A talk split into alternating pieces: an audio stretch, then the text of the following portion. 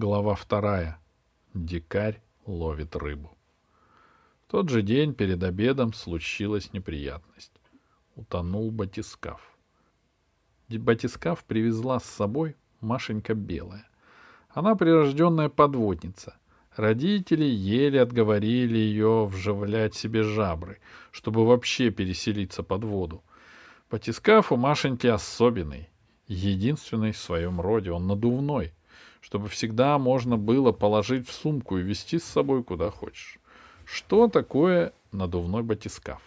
Пузырь с воздухом. Глубоко не опустится, сожмет давлением.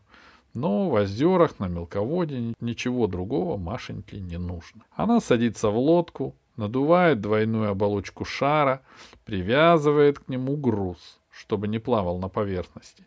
Складывает внутрь свои камеры, записные книжки, магнитофон, очиститель воздуха, прочее добро, забирается туда же, перекатывается через борт и уходит ко дну. Понемногу обитатели озера или речки привыкают к тому, что в их владениях поселился пузырь, и не обращают на него внимания. Это Машеньке нужно. Чтобы Маша не забыла, что нужно идти обедать или спать, к оранжевому поплавку, который плавает над батискафом, прикреплен шнурок, который тянется на берег и дальше до самого лагеря. Если Маши долго нет, дежурный дергает за шнурок, и внутри позаря батискафа трещит звонок. Тогда Маша отцепляет груз, поднимается наверх и возвращается в лагерь. В озере много живности, но нет крупных хищников, и никто на Машу не нападает. Вернее, не нападал до последнего дня. В тот день Джават, как всегда, вывез Машеньку в лодке на середину озера а когда она погрузилась, поплыл обратно к лагерю. Маша снимала, как рыбы строят песчаные замки, и записывала их голоса. Вдруг она увидела, что сверху опускается большая сеть. Странно, — подумала она, — кто бы мог заниматься здесь рыбной ловлей? Снизу хорошо было видно, как под сетью мечутся рыбы. Сеть потащила рыб наверх. Из динамика, который улавливал голоса рыб, доносились тонкие, почти неслышные крики. Жители озера были страшно напуганы. Сеть пошла кверху. Крики рыб стали затихать. «Кто мог такое придумать?» — вслух сказала Машенька. «Это похоже на Пашку с его причудами, но он обязательно бы меня предупредил. Машенька решила было отцепить груз, подняться и все выяснить. Все равно рыбы в озере так напуганы, что придут в себя не скоро.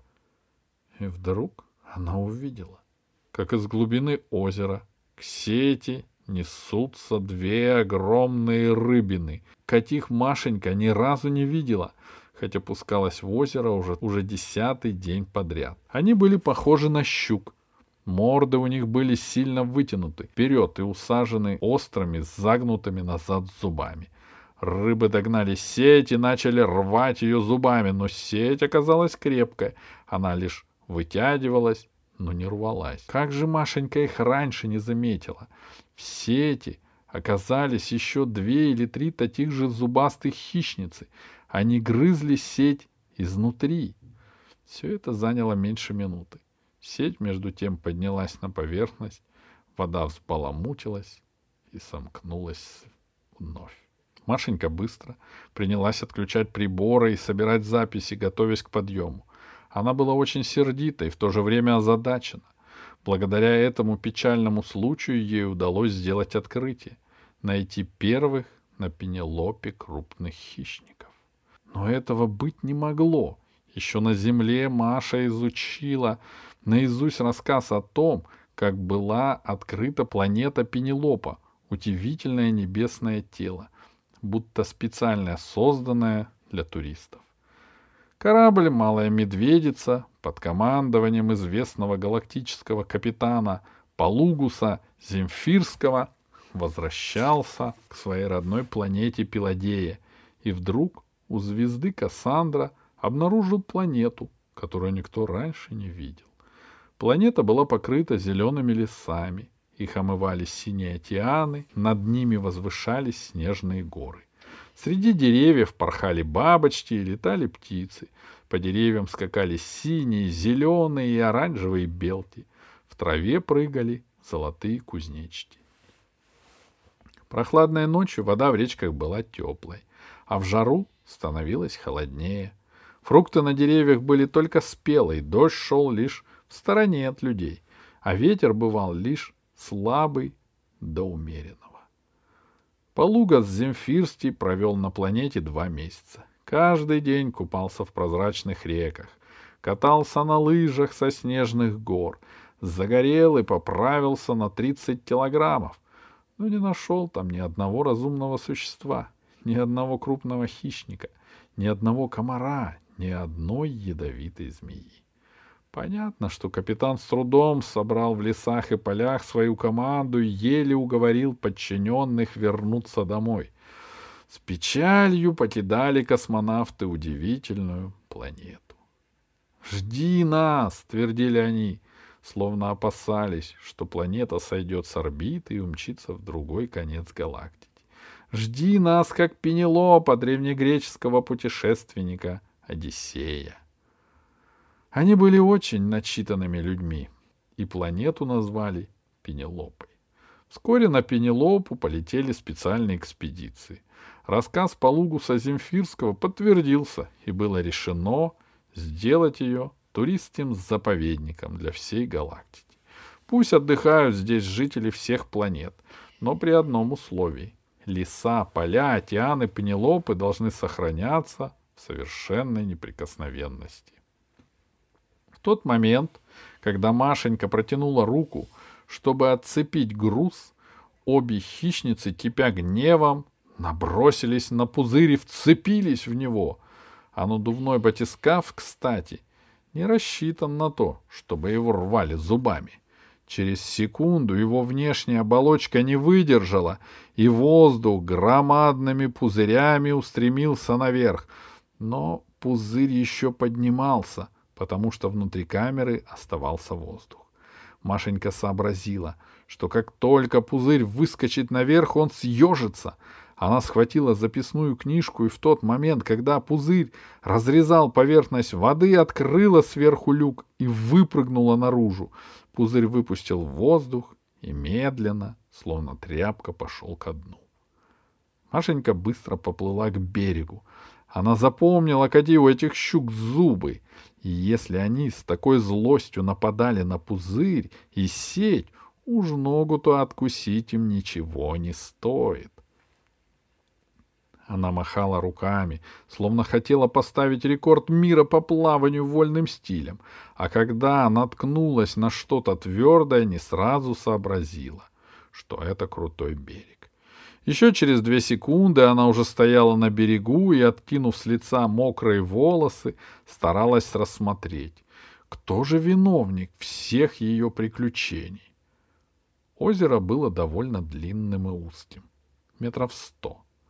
На том берегу у сети, полной рыбы, стоял незнакомый Машень, высокий, молодой человек в плавках и короткой куртке из шкуры оленя. У него были длинные до плеч светлые волнистые волосы. На руке широкий блестящий браслет. — Что вы наделали? — закричала Машенька.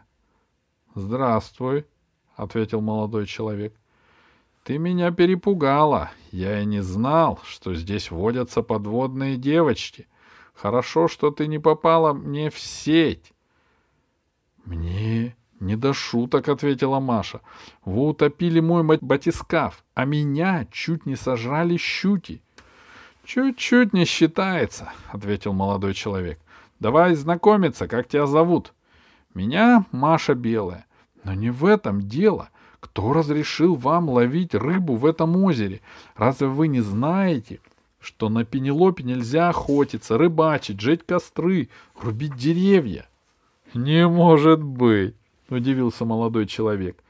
Я, видишь ли, дикарь, принципиальный дикарь. В отличие от вас, городских жителей, живу в полном согласии с природой. Живу, как ветер дует. Разве вы местный житель? Удивилась Машенька. На Пенелопе местных жителей нет и никогда не было. Нет, сказал молодой человек. Я вольный бродяга. Мой дом — вся галактика. Я дикарь. А здесь вы что делаете? Я никому не задаю вопросов и никому не даю отчета. Считаю, что мне тут нравится. Эта планета еще не загажена цивилизацией. Им приходилось говорить громко, потому что между ними лежало озеро. Правда, погода была тихая, безветренная. Даже птицы примолкли, и насекомые перестали стрекотать. Но раз вы приехали сюда, то должны уважать правила, которые установлены для всех, — упорствовала Маша. — А я неграмотный, — засмеялся дикарь. — Я совершенно неграмотный. Маша от удивления замолчала. Она и не подозревала, что могут существовать неграмотные люди. Может, этот дикарь шутит? — Кроме того, я голоден, — сказал дикарь. — Если вы голодный, приходите к нам, мы вас накормим. — Спасибо на добром слове. Дикарь взвалил на плечо тяжелую сеть с рыбой и пошел прочь. Кусты расступились и сомкнулись за ним, словно и не было человека. Маша долго глядела ему вслед. Может, ей все-таки это почудилось? Ничего себе почудилось. Если батискаф лежит на дне, приборы погибли, камеры промокли, и еще неизвестно, как нырять в озеро и доставать пузырь, если там появились хищники.